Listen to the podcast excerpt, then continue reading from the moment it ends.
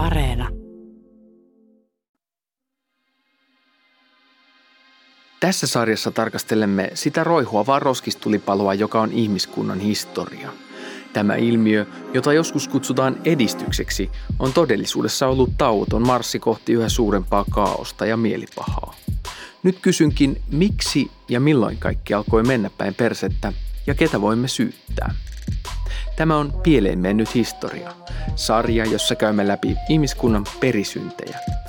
Tässä jaksossa pohdimme, onko rakkaudesta tullut mahdotonta nykyaikana. Minun nimeni on Jussi Nygren.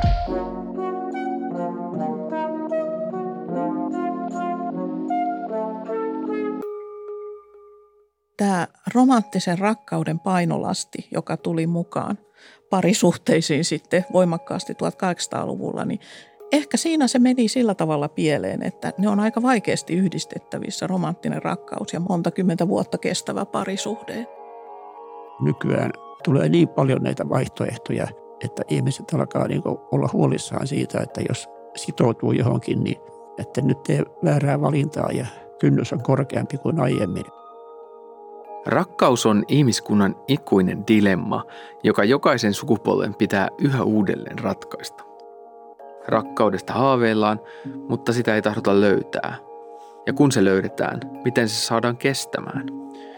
Joidenkin ajattelijoiden mukaan rakkaus ei ole koskaan aiheuttanut niin paljon surua ja kipua kuin nykyaikana.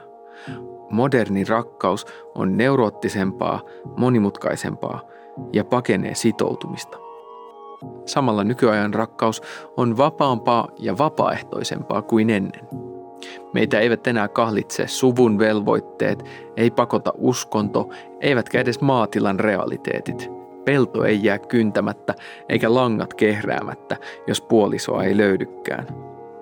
Vapaa-aikaakin on enemmän kuin koskaan. Aikaa kieriskellä rakkauden tuskissa tai selailla Tinderiä, kunnes peukalo puutuu. Voimme etsiä unelmiemme rakkautta, mutta tiedämmekö lopulta, mitä edes haluamme? Aiempina maailman aikoina rakkauden tunteille ei suinkaan annettu tällaista valtaa. Tunteet menivät ja tulivat, mutta niiden varaan elämää ei järjestetty. Alkoiko rakkauden historia mennä pieleen, kun se kohotettiin elämän ylimmäksi päämääräksi?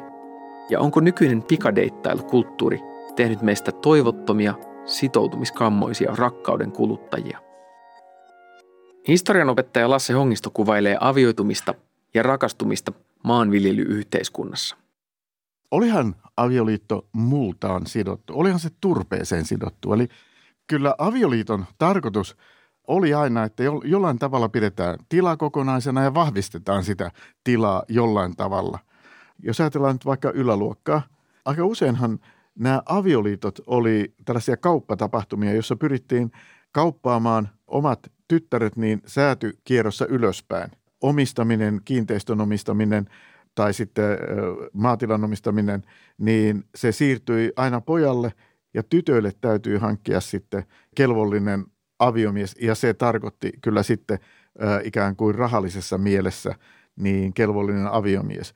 No, mutta jos sulla ei ole tilaa eikä mitään muuta eikä tällaista taloudellista intressiä, niin sitten sä olit huomattavasti vapaampi. Köyhä, nai, toisen köyhän ja sitoutui koko elämänsä ajaksi köyhyyteen, koska ylöspäin ei enää oikein sitten päässyt. Ja silloin rakkaus oli huomattavasti vapaampaa. Kansa eli ja rakasti toisiaan ja välillä se onnistui ja välillä se ei päättänyt ollenkaan hyvin. Eli kun tehtiin kihlasitoumus, josta ei mitään dokumentteja yleensä ollut, mutta annettiin yleensä mies antoi kihlalahjan, niin se merkitsi sitä, että jossain vaiheessa nämä menee naimisiin ja ei ollut harvinaista, että avioparilla oli lapsi tai lapsia. Nainen oli yleensä yli 20-vuotias ja mies saattoi olla 30. Eli itse asiassa mentiin aika myöhään naimisiin. Ja ei ihmiset elänyt missään selibaatissa 30-vuotiaaksi asti esimerkiksi, vaan niillä oli sitten suhteita – Löytääkseen rakkautta ihmiset ovat vuosisatojen aikana keksineet mielikuvituksellisia tapoja tavata ihmisiä, jotka eivät ole välittömästä lähipiiristä. Mutta kohtaamisia oli rajatusti. Mahdollisia rakastajia voitiin ylipäätään tavata vain omasta yhteiskuntaluokasta, ja vain siltä etäisyydeltä, että suunnilleen kävellen pääsee perille katsastamaan tarjontaa. Historian opettaja Lasse Hongisto. Oli kuitenkin kaikenlaisia sellaisia tapaamisia, johon oli ihan lupa mennä ja jossa katsastettiin aika pienestä kohortista sopivia ehdokkaita. Silloin ei tietenkään ajateltu taloutta, vaan katsottiin näitä nimenomaan esimerkiksi tämän viereisen kylän poikia, että minkälaisia ne oikein on. Oman kylän pojat ei ehkä ole olleet ainakaan kansanlaulujen perusteella niin kiinnostavia. Esimerkiksi kun mentiin kirkolle, niin siellä voitiin katella. Sitten tota, myös kylän keinut oli sellaisia mahdollisia paikkoja, jossa voitiin sitten tunnustella. Samaten joku mallassauna, sinne sai mennä muka viihdyttämään sitä isäntää, joka siellä niin piti sitä lämpöä sopivana, että nämä maltaat ikään kuin valmistuisivat siellä. Sitten oli talkoot, oli hyvä vaihtoehto kanssa. niitä keksittiin keksimällä, että missä voisi aina tavata. Ja sitten tietenkin alkoi syntyä se sellainen verkosto, joka nyt ei ollut kuin, sanotaan, että se on ehkä kymmeniä tällaisia nuoria ihmisiä, jotka vilkuilevat toisiaan. Ja kun huomataan, etenkin esimerkiksi äidit huomasivat, että sä kattelet tota naapurin tyttöä vähän liian pitkään ja jotenkin sillä tavalla, niin sitten alettiin sondeerata, että voisiko niistä sitten tulla pari. Ja sitten se, siitä tuli ikään kuin yleinen pohdintajuttu. Tosin sellainen perinne oli olemassa, josta tätä voitiin täydentää, kun yöjalassa käynti. Se sijoittui tuonne kevääseen. Kevät on rakkauden aikaa, niin kuin sä tiedät. Silloin se sellainen ahdas elämä väljeni fyysisesti, kun aina ennen oltiin, jouduttiin lämmittämään talvella pientä tilaa, jossa oli kaikki koko väki oli siinä pienissä tiloissa. Isännällä ja emännällä saattoi olla kamari, mutta sitten työväki ja lapset oli kaikki siellä pirtissä, niin kaikenlaisissa nukkumapaikoissa. Mutta keväällä mentiin omiin aittoihin. Neidoille oli oma aitta ja samaten sitten pojille oli. Ja silloin – esimerkiksi naapurikylästä lähdettiin, siis tämä oli näiden nuorten miesten perinne, niin sitten yöjalkaan ja mentiin koputtelemaan niiden aittojen ovia. Ja nyt neitokaisten ikään kuin tavallaan sitten se valinta on, päästääkö ne sisään vai eikö ne päästä. Mutta sitten jos oli sellainen kiva nuorukainen, sitten päästettiin. Ja kun tämä eteni sitten kuitenkin aika hitaasti, kyllä siinä oppii kun tehdään yhdessä töitä ja jolloin pystyttiin tavallaan sitten aika paljon jo lukemaan sitä toista, minkälainen se oikein on, millä asioille se nauraa ja, ja onko se iloinen luonteelta ja kaikenlaista sellaista. Ja mä luulen, että tähän ei Tinder pysty. Myös menneessä maailmassa moni jäi ilman romanttista rakkautta. Ehkä ihastukselle ei saatu vastakaikua tai ehkä ei vaan löytynyt tarpeeksi mukavaa tyyppiä mutta se ei ollut mikään katastrofi. Romanttisella rakkaudella ei ollut sitä ensisijaista asemaa, minkä se on saanut nykyajassa. Maanviljelyyhteisö oli tiivis ja huolenpitoa ja lähimmäisen rakkautta oli runsaasti ystävien ja perheenjäsenten välillä, vaikka romantiikasta kärsittiinkin puutetta. Ehkäpä rakkauden ja välittämisen kirjo oli hiukan runsaampi menneisyydessä. Kaikkia paukkuja ei laitettu yhteen ihmiseen – eihän kaikille ollut avioliittomarkkinoita. Eli oli olemassa sitten henkilöitä, jotka eivät menneet naimisiin.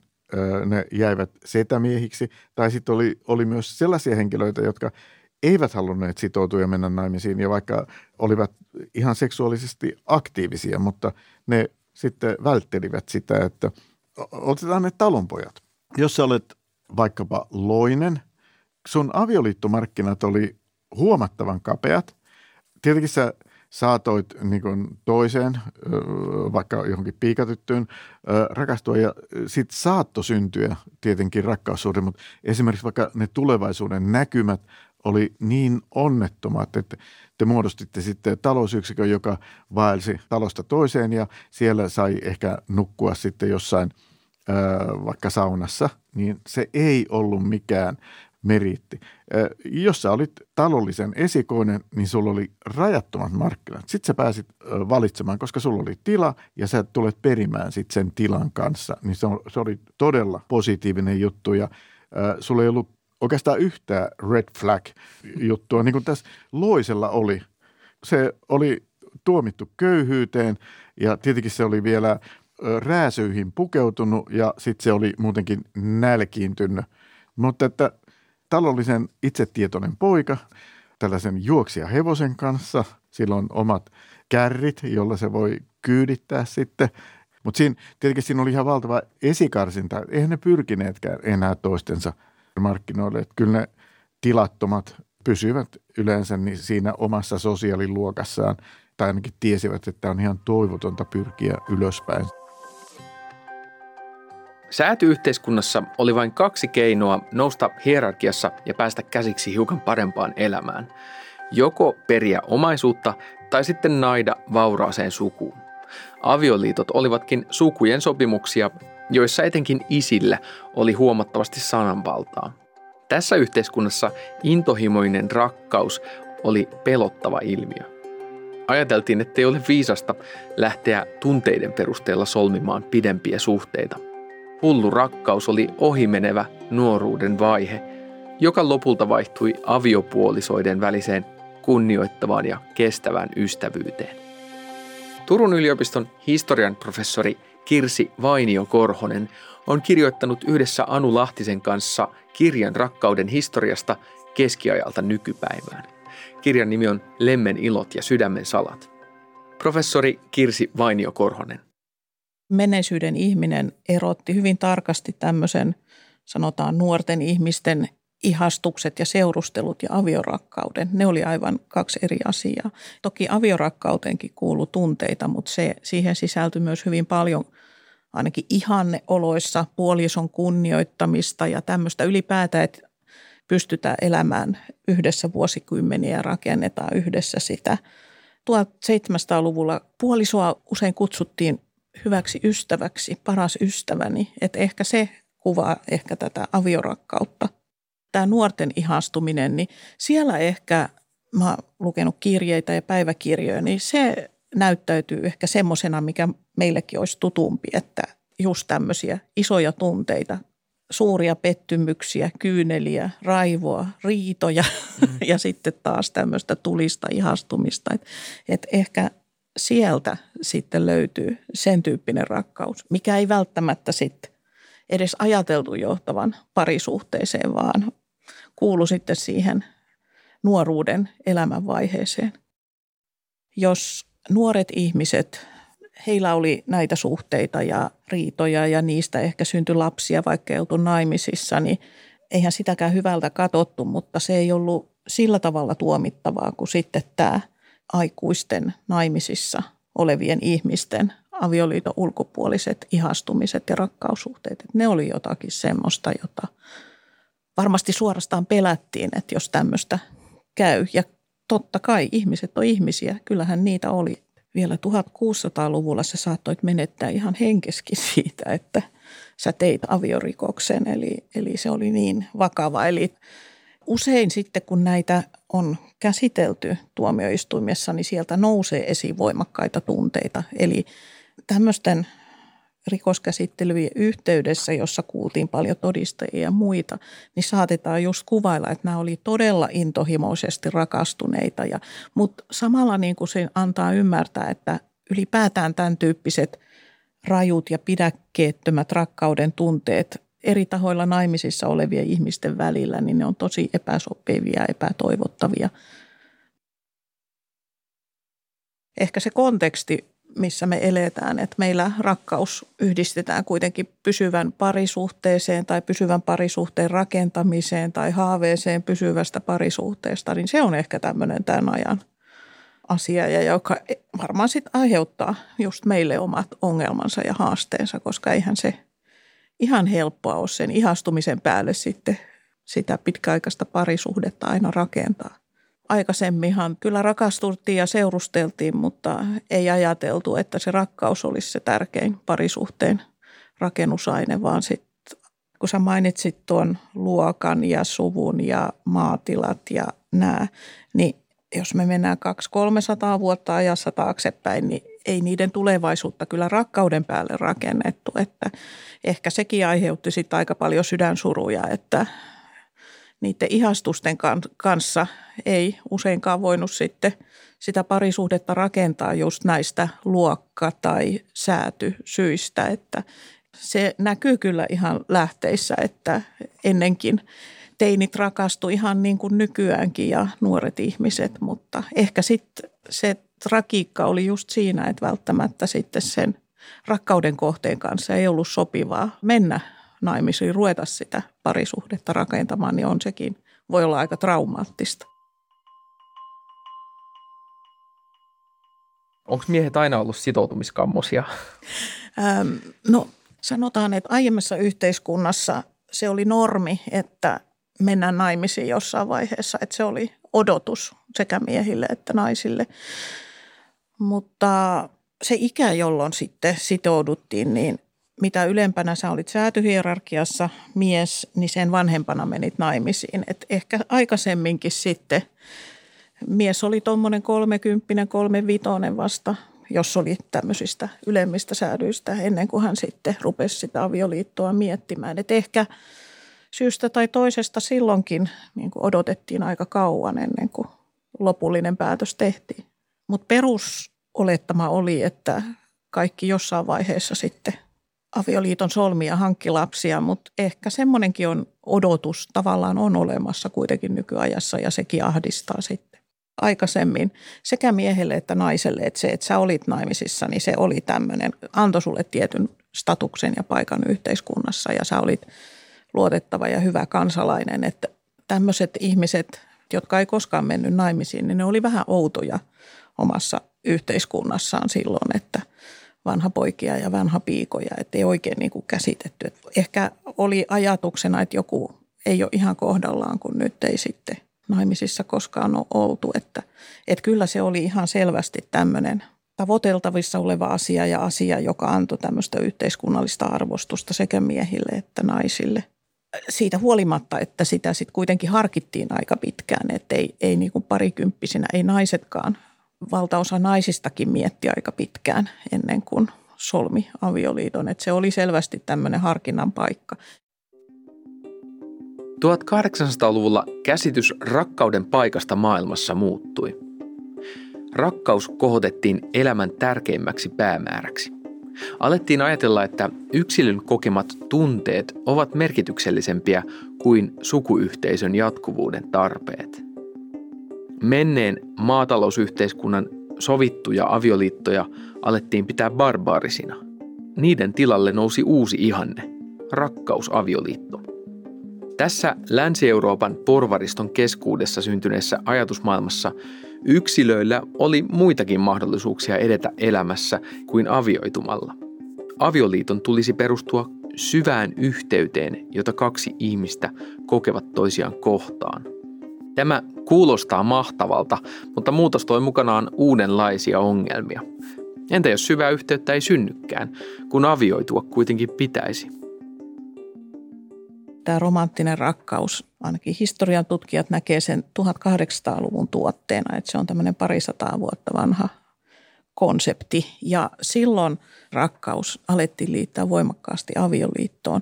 Eli katsottiin, että avioliitto ilman tällaista suurta romanttista rakkautta, että se, se ei olisikaan enää sopivaa, että ei ole sopivaa mennä naimisiin luokkasyistä tai rahasyistä tai dynastisista syistä tai jostain tämmöisistä, vaan ainoa perusta suhteelle on se rakkaus, se romanttinen rakkaus.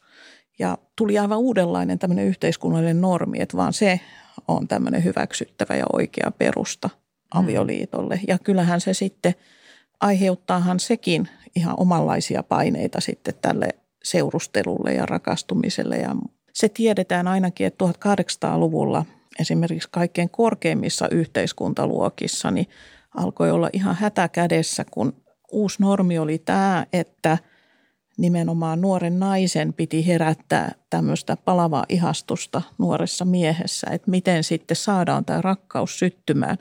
Ja siksi 1800-luku on tällaisten suurten tanssiaisten vuosisata. Sehän on tämmöinen uusi tanssi kuin valssi esimerkiksi keksittiin. Valssihan on semmoinen, että kun aikaisemmin tanssittiin tämmöisiä lähinnä piirileikkityyppisiä tansseja, että parit ei tanssineet yhdessä koko aikaa, vaan koko ajan kierrettiin. Sitten oltiin eri tanssittajien otteessa, eikä edes otteessa, vaan korkeintaan kädet, kädet niin kuin otti kiinni toisiinsa. Mutta nyt tuli tämmöinen uusi tanssiasento, jossa niin kuin ollaan melkein sylikkäin. Ja se liittyy tähän näin, että täytyyhän olla jotain tämmöistä fyysistä, että se suuri rakkaus syttyy. Eli luo, yhteiskunnan oli pakko luoda tällaisia uudenlaisia kuvioita, uudenlaisia tilanteita, jotta tämä uusi normin mukainen romanttinen rakkaus, että sille syntyi tämmöisiä uudenlaisia paikkoja, jossa se sitten pystyi syttymään. Ja se aiheutti myös valtavia paineita sitten nuorille. Kyllähän se on selvää, että jos aikaisemmin nuori nainen, että jos hän oli tietyn säätyneen ja hänellä oli tietyt myötäjäiset, niin hän saattoi olla ihan varma, että hän saa sen aviomiehen ihan näillä yhteiskunnallisen asemansa ja varallisuutensa perusteella. Mutta sitten kun tuli tämä vaatimus, että miehen piti myös ihan fyysisesti ihastua tähän puolisoonsa, niin silloinhan ihan tämmöiset ulkonäölliset paineet kasvoi ihan ja tästä on myöskin ihan tutkittua tietoa, että, että tämä aiheutti nämä ulkonäköpaineet nuorille naisille tietyissä yhteiskuntaluokissa ihan valtavaakin ahdistusta, että miten ihmeessä saa nyt jonkun ihastumaan juuri minuun, koska se ihastuminen tuli siksi avioliiton perustaksi. Sun täytyy nyt kuitenkin olla tietyllä tavalla viehättävä olento, että sä sait nuorten miesten huomion ja sua tanssitettiin paljon tansseissa ja – sait ne tunteet roihuamaan, niin kyllä siis sekä vaatteet että kampaukset, että myöskin ylipäätään tämmöinen olemus, että miten sä kannoit vartalosi, osasit tanssia viehkeästi, kaikkea tällaista, että sä olit koko ajan arvioitavana ja sun täytyy olla edukseen koko ajan, jotta tämä romanttinen rakkaus pystyi sitten syttymään ja sä sait nämä nuoret miehet ihastumaan itseesi. Kuka tämän niin kuin keksi tämän romanttisen rakkauden? Mistä tämä niin kuin pulpahti 1800-luvulla tai mitkä niin kuin taustavirtaukset siellä oli? No se pulpahti esiin kyllä oikeastaan jo 1700-luvulla ja tavallaan oikein tällaisena vastavoimana tälle vanhalle hierarkkiselle yhteiskunnalle, jossa kaikilla oli oma paikkansa ja sitten se avioliittokin solmittiin siinä tietyssä omassa lokerossa, niin – 1700-luku alkoi kiinnostua ihmisten tunteista ylipäätään ja alettiin korostaa sitä, että nämä tunteet on niin kuin merkityksellisiä ja tämmöisiä yleisinhimillisiä. Ja syntyi kirjallisuutta, jossa hekumoitiin ja ihailtiin tunnetta, myös tunteellista rakkautta, myöskin tämmöistä rakkautta, joka välttämättä ei päättynyt onnellisesti. Siis rakkausromaani syntyi ja sitten syntyi rakkausrunot kirjallisuuden lajina. Ja näähän oli tällaista sekä rakkausrunot että rakkausromaanit, joita lukivat erityisesti nuoret miehet ja naiset. Ja kaikki halusivatkin kokea sitten tämän suuren romanttisen rakkauden ja ajateltiin, että siinäpä on jotakin, jonka päälle sitten voi todella ideaalisen ja upean parisuhteen rakentaa, että tähän liittyy myöskin tämmöinen yhteiskunnan yksilöllistyminen, että katsottiin, että yksilöllä ja yksilön itsemääräämisoikeudella alkaa olla yhä enemmän arvoa. Ja sillä sukujen ja perheiden ja klaanien oikeudella päättää jäsentensä elämästä, niin sillä, sille alettiin panna vähemmän painoa ja katsottiin, että se ei ole oikein edes soveliasta, että tällaisessa näin tärkeässä tunneasiassa niin nämä – sukujen ja perheiden ääni sitten olisi se kaikkein ratkaisevin. Ja ehkä myöskin sitten alkaa vaikuttaa myöskin naisen aseman muuttuminen. Naisille tarjoutuu entistä enemmän työmahdollisuuksia ja ainoastaan piikoina, vaan myös teollisuus kasvaa ja palkkaa naisia. Eli nainen pystyy hankkimaan koko ikänsä ajan – elatusta itselleen ilman, että hän meni naimisiin. Aiemminhan malli oli se, että sä olit piikomassa, sanotaan tuommoisen kymmenen vuotta siinä nuorena, mutta sen jälkeen, kun alettiin se kolmekymppiä lähestyä, niin sitten seuraava tapa tavallaan hankkia se elatus itselleen oli solmia avioliitto ja jatkaa sillä tavalla eteenpäin. Myöskin naisten asema alkoi muuttua tai alettiin niin kuin keskustella siitä, että nainen ei ole ainoastaan vaimo ja äiti, vaan hänellä saattaa olla muitakin ambitioita ja haluja. Mutta sitten toisaalta tuli tämä romanttinen rakkaus. Niin nähtävästi näistä kahdesta seikasta johtuu se, että 1800-luvulta lähtien alkaa olla yhä enemmän sinkkuja. Ja nimenomaan paljon naissinkkuja. Tämä, että tästä avioliitosolmimisesta tuli, se ei ollut niin ennalta määrättyä ja ennakoitavissa olevaa niin kuin ennen. Oli tietty tapa niin kuin elä elämää ja yksi oli siitä avioliitto. Mutta 1800-luvulla, kun normiksi tuli, että avioliitto perastui romanttiselle rakkaudelle, niin jos ei löytänyt sitä romanttista rakkautta, niin eihän voinut solmia sitten avioliittoa. Jos ei rakastunut, niin eihän se. Ja sitten toisaalta tämä, että naisilla oli muitakin mahdollisuuksia hankkia toimeentuloa kuin mennä naimisiin. Eli nämä kaksi asiaa alkaa näkyä 1800-luvulta lähtien ja lisää sinkkujen määrää. Eli sinkkuus alkoi lisääntyä samaan aikaan, kun tuli tämä romanttisen avioliiton ihanne. Jotkut ajattelijat väittävät, että rakastumisen tunne on muuttunut meidän aikanamme yhä harvinaisemmaksi. Yksi heistä on paljon rakkauden ja kapitalismin yhteyksistä kirjoittanut sosiologi Eva Illus. Hänen mukaansa meistä on tullut rakkauden kuluttajia. Kulttuurimme on kyllästetty mielikuvilla täydellisestä rakkaudesta, jota etsimme kuin kuluttaja etsii täydellisiä kenkiä. Me kasvamme valinnan vapauteen ja tämä ajatusmaailma on etenkin deittiäppien aikana laajentunut myös rakkauteen. Modernille ihmiselle hylkääminen ja vaihtaminen on helppoa, sitoutuminen on hankalampaa. Jatkuva vertailun kulttuuri ei salli sitä, että joku olisi ainoa. Aina voi olla joku parempi. Tässä loputtomassa vertailun kulttuurissa etenkin lapsia haluavat naiset ovat heikommassa asemassa. Siinä missä miehet voivat ainakin teoriassa jatkaa deittailua loputtomiin, naisilla lisääntymisen pitää tapahtua tietyssä aikaikkunassa. Ja kun samalla naiset ovat alkaneet kouluttautua enemmän ja tehdä uraa, aikaikkuna elämän rakkauden löytymiselle on käynyt aika kapeaksi. Ehkä parista vuotta sitten maatalousyhteiskunnassa valinnanvaraa oli siunauksellisen vähän. Historian professori Kirsi Vainio Korhonen viihde ja viihdeteollisuus oli sitten se viimeinen. Että jos rakkausromaanit ja rakkausrunous valtas ihan sen ylimmän luokan, niin sitten elokuvat, nauhoitettu musiikki ja tällainen. Siitä tuli sitten ihan toisella tavalla populaarikulttuuria, joka läpäisi kaikki yhteiskuntaluokat, niin se on ollut valtaisa moottori juuri tälle genreelle ja se on muokannut valtavasti ihmisten minäkuvaa, etenkin länsimaissa.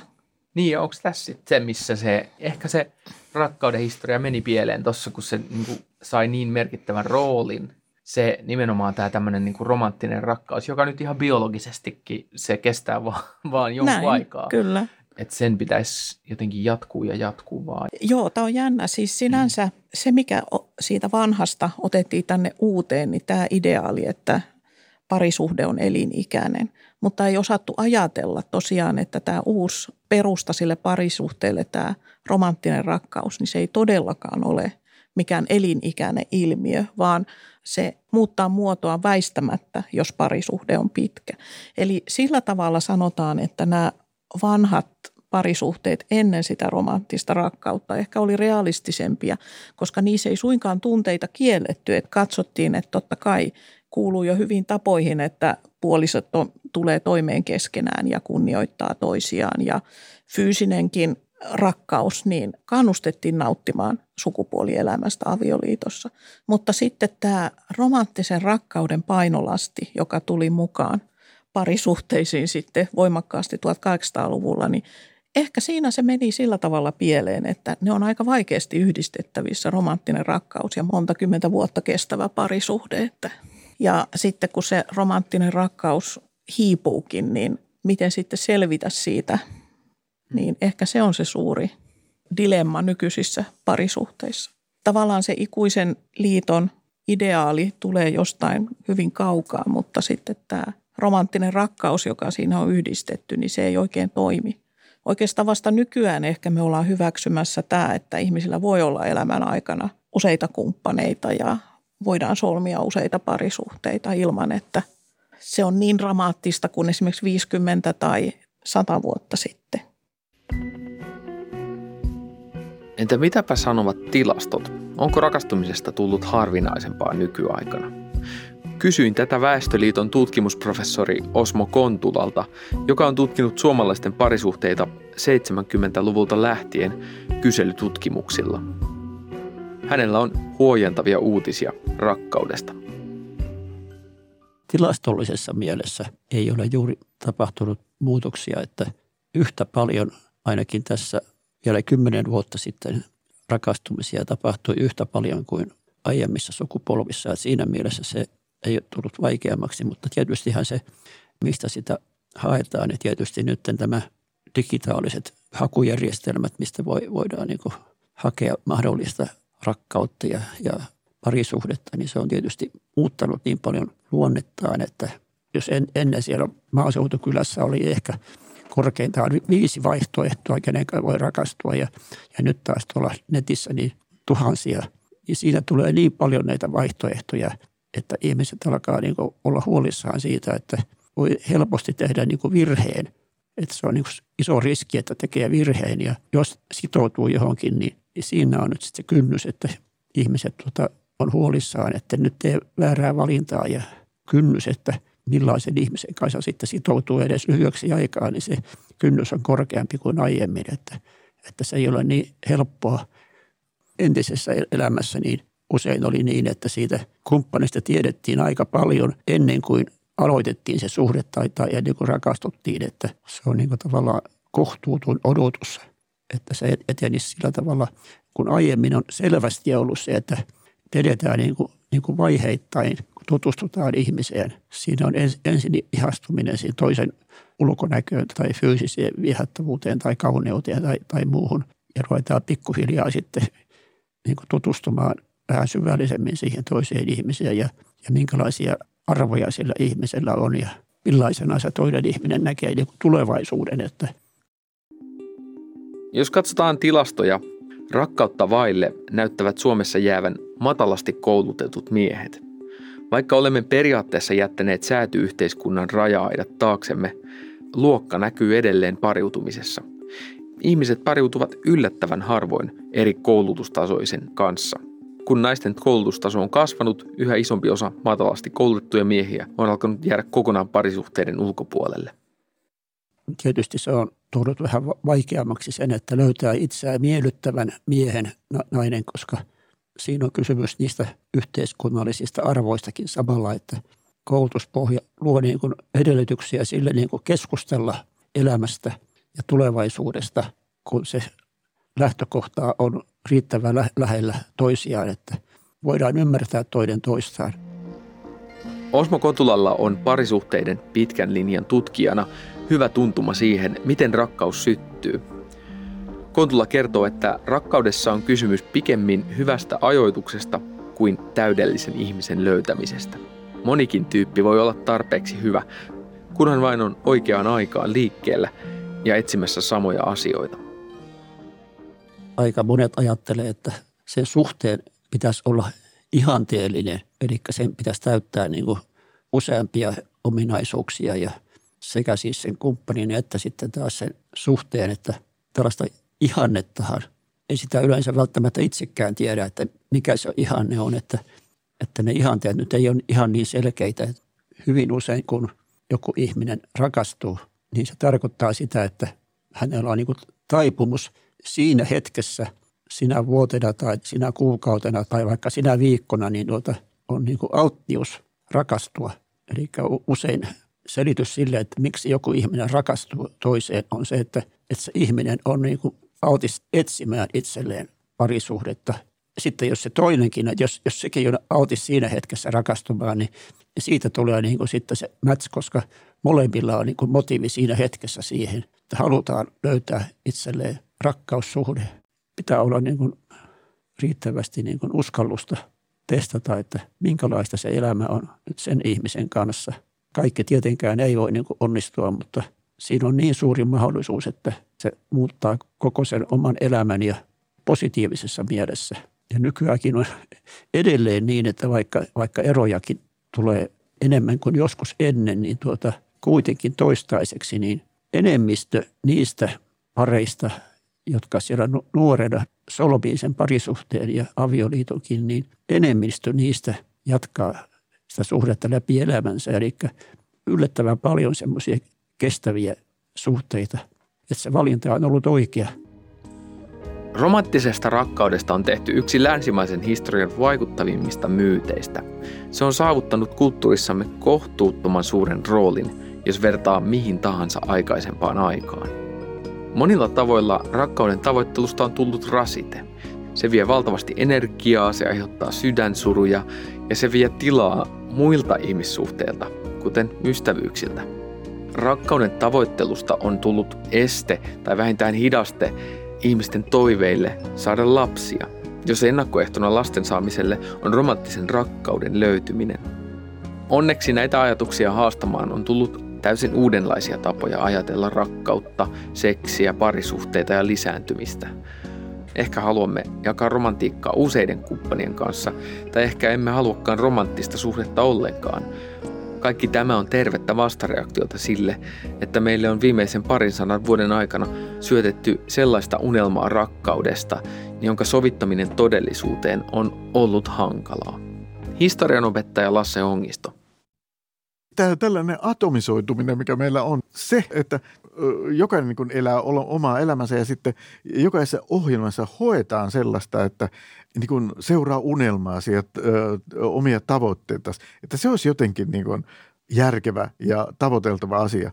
E-, eihän se nyt mikään, se on ohjaana aivan ääliömäinen. Se on kai jotain vähän sellaista niin kuin onni, että ei se, se ei ole sellainen asia, joka, jota voisi edes tavoitella. Samaten rakkaus ei.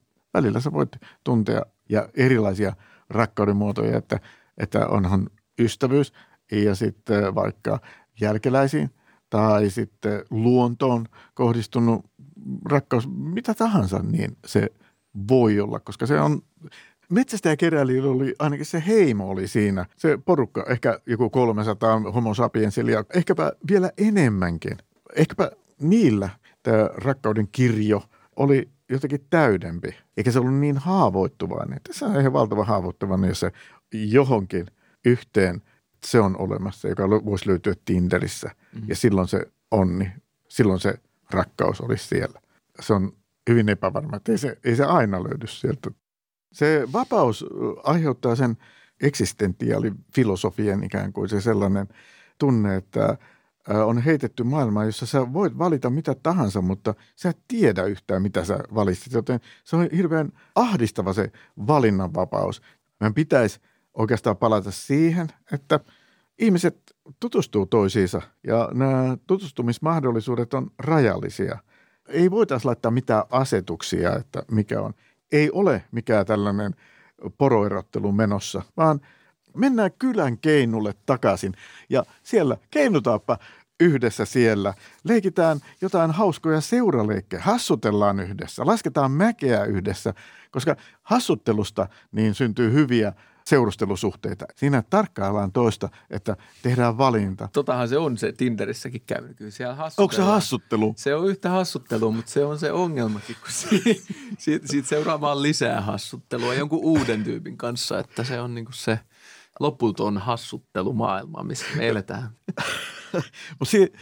voiko sen sitten rinnastaa, että se on esimerkiksi kun aa, mennään – laskeaisena pulkkamäkeen ja huudetaan pitkiä pellavia, pitkiä pellavia, niin onko se niin kuin yhtä? Oo, nyt mentiin nurin, voi voi, nyt mä sain lumipesut. Hei, vitsit sä rapsia mun nämä vaatteet? Mä on ihan lumessa. Niin voiko se olla? Kun si, eikö siinä mennä kuitenkin, se ei ole niin, kuin, niin kolmiulotteista, vaan se on enemmän latteampaa mm. se – Ehkä, joo, no ainakin se esivalinta on hyvin latteella. Hyvin. No niin justiinsa.